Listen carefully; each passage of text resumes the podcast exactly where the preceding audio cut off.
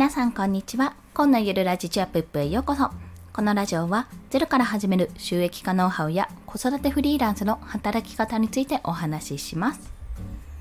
はい、今回のお話はクライアントワーク着手におけるですね、3つの心構えについてお話をします。まあ、これは今、今まさにこういうこと気をつけてやろうって思ったことですね。それについてお話をするんですけども、まあ、実践あるのみですよね。こちら。実践したからこそ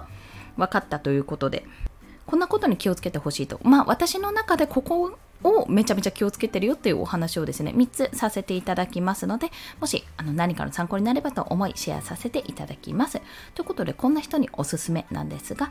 クライアントワークをするときに何に気をつけたらいいかと思ってる方とか、もしくは押さえとくポイントっていうのは何かっていうところですね。こちらについて1つずつ解説をしていきます。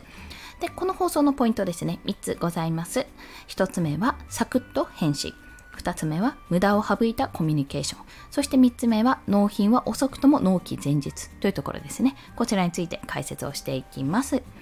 まず、サクッと返信のところなんですけども、まあ、いわゆるね、あの、サクッと返信、すぐに返信するっていうのは、なんか、あるじゃないですか。LINE 既読、既読するみたいな。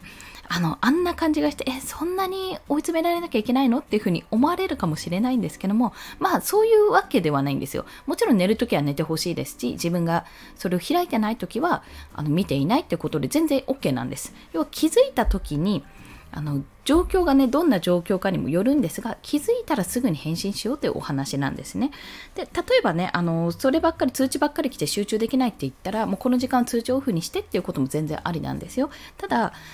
急ぎの案件だったりとか何かこう返事を待っている時だったりとかあとは自分がすぐに今返せない状態なんだけど中身を確認したい時ってあるじゃないですか、まあ、そんな時には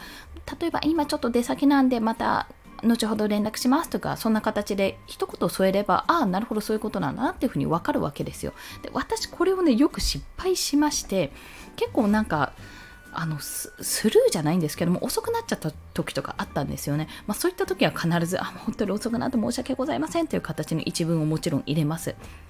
でこのサクッと返信って何が嬉しいかっていうと、まあ、ちょっとひとえに相手を焦らせることもあるかもしれないんですけども基本的にはこちらの今の状況とかをね把握してもらうことによってでどういうふうな思ってるのかとかどういう進捗状況になるかっていうところをね把握してもらうってことが私は第一だと思ってるんですよ。というのは例えば同じ職場で仕事してるんだったら今どんな感じって聞ければ終わりのところをテキストでやり取りするわけじゃないですか。ということは相手がどんなことをしてるのかって全く想像できないわけですよね。でこちらはこちらで進捗状況を自分の中で分かっているけどもそれを伝えないと相手は「はい今なんか納期ギリギリだけど大丈夫？え納期って今日今日って言ったよね」みたいなたいな感じでハラハラさせたりするわけですよね。例えば納期の話ですけど、まあ、そんな形でなあのなので一応この日までに送りますとかこういうふうにやりますっていうような形はなるべく早く送るようにはしております。まあ、これが一つですね。そして2つ目は無駄を省いたコミュニケーションってところ、まあ、これはいろんなところでコミュニケーションコストをかける人はちょっと微妙っていうお話がね、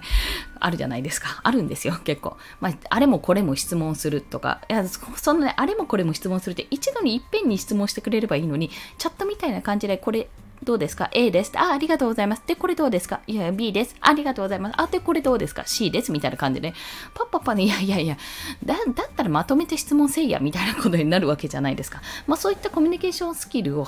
なるべく軽く負担を軽くするために、まあ、あの一度に質問は一度にここまでにするとか先にあの向こうから聞かれてなくても情報としてこういうことを提示して見積もりを聞かれた場合に見積もりと、まあ、納期大体の納期とあとこっちが聞きたい内容っていうのを先に送っておくとかそういったことはしていますね。である程度自分の中で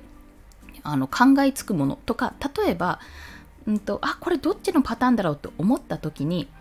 まあ2つ両方パターン提案してみてどっちか選んでもらえばいいかっていうようなねあのわざわざ聞く必要ないかなって思うことに対しては聞かないとかそういったことはやっておりますただ明らかにこれを聞いておかないと2度手間3度手間になるようなことに関しては先に聞きますあの、うん、それあったんですよ。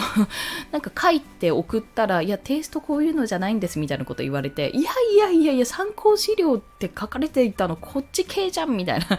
あれ？違った？みたいなことがね、全然あるんですよ。で、それっておそらく、あのその私の直接のクライアントさんからがそう選んだわけじゃなくてクライアントさんの先にまたクライアントさんがおそらくいるんですよね。そこがいやちょっと違ったねみたいな感じで 多分お話しされていたんだろうなって勝手に私は想像してるんですよ。でもこれって営業あるあるで全然営業あるあるなんですね。私も営業の経験があるのでこう先の先の方にあ違うって言われたんだなってこともね全然あったんですよまあそれは仕方ない致し方ないことなのでじゃあ修正しますということで修正をもう即するもうすぐにパッパッパって終わらせるようにするってことを、まあ、心がけているってこともあります。まあ、無駄を省いたコミュニケーションっていうのは、なるべく2度手間3度手間、まあ、向こうの、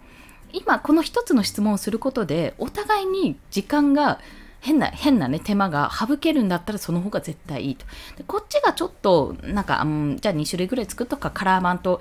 モノクロ版2種類作るかとか、そこまでの手間じゃなくて、こちらでやれることだったらそういうふうに提案するっていうような形でやっております。そして最後は、納品は遅くとも納期前日を心がけてます。というのは納期当日ギリギリに送るっていうのが基本的に嫌なんですね、私。焦るし。だって何が起こるか分かんないじゃないですか。子供が風邪をひくとか自分がぎっくり腰になるとか、いや、本当に、本当に何が起こるか分かんないんですよ。ってなった時に、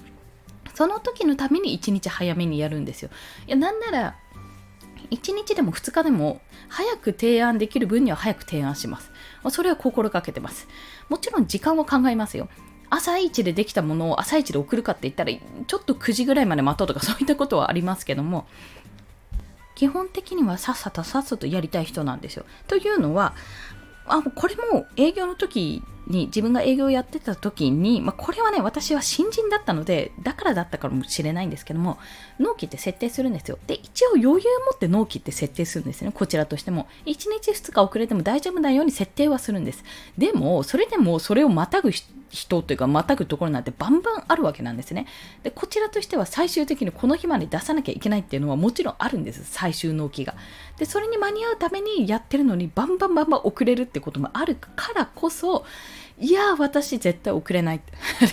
絶対遅れたくないって思って そう自分がそういう経験をしたので絶対遅らせられないって思ってやっているってところがありますそれはあの後から修正が入ったりもしくは全然やり直しってことももちろんあるので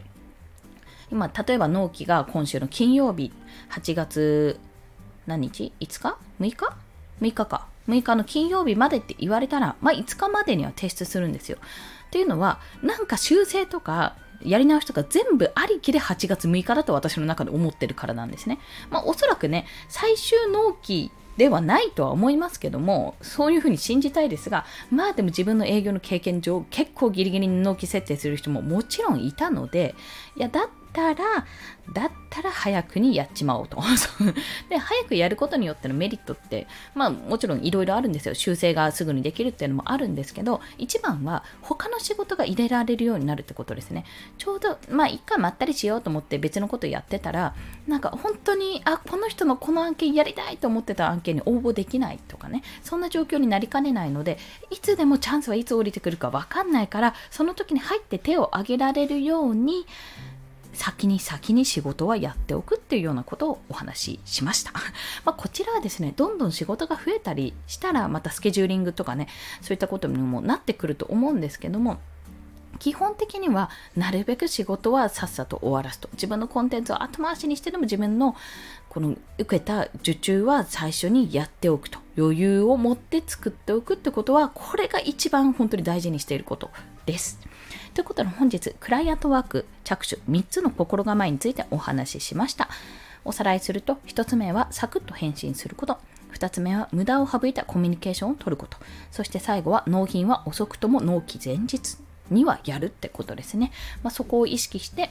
行っております。まあ、これはあくまで私の一例ですので、まず人それぞれかと思いますけども、一応ね、裏の、裏の意味として自分が楽になりたいからっていうのももちろんなんですよ。自分が、あ、損したくないこれこんなことで損したくないっていうふうに思うからこそ先に先にやろうとしてる、まあ、そんな形でございます。ということで本日の合わせて聞きたいは、まあ、こんなことを意識して仕事をしている、まあ、あの応募するときとかコンペに出すときとかこんなことを意識してるよってお話をしたライブがあります。そちらの過去の放送のリンクを貼っておきます。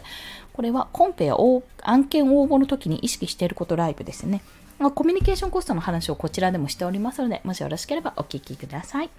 それでは今日もお聴きくださりありがとうございました。この放送いいねって思われた方、ハートボタンもしくはレビューなど書いていただけると嬉しいです。また、スタンド FM では1日3放送しております。フォローしていただけると通知が朝昼晩と飛びますので、もしよろしければフォローもお願いいたします。まあ、そんな感じで、今日も京都で1個出しましたけどおそらく修正が入ってくるかと思いますのでそのための余裕を今のうちに持って今いただいている案件を着実に少しずつでもやっていくそんな形にしております。なんか連休はねおそらく案件着手で精一杯になるかと思います。うん。うん。そうしたい。はい。そんな風に思いながら今日もコツコツと頑張っていきましょう。コンでした。ではまた。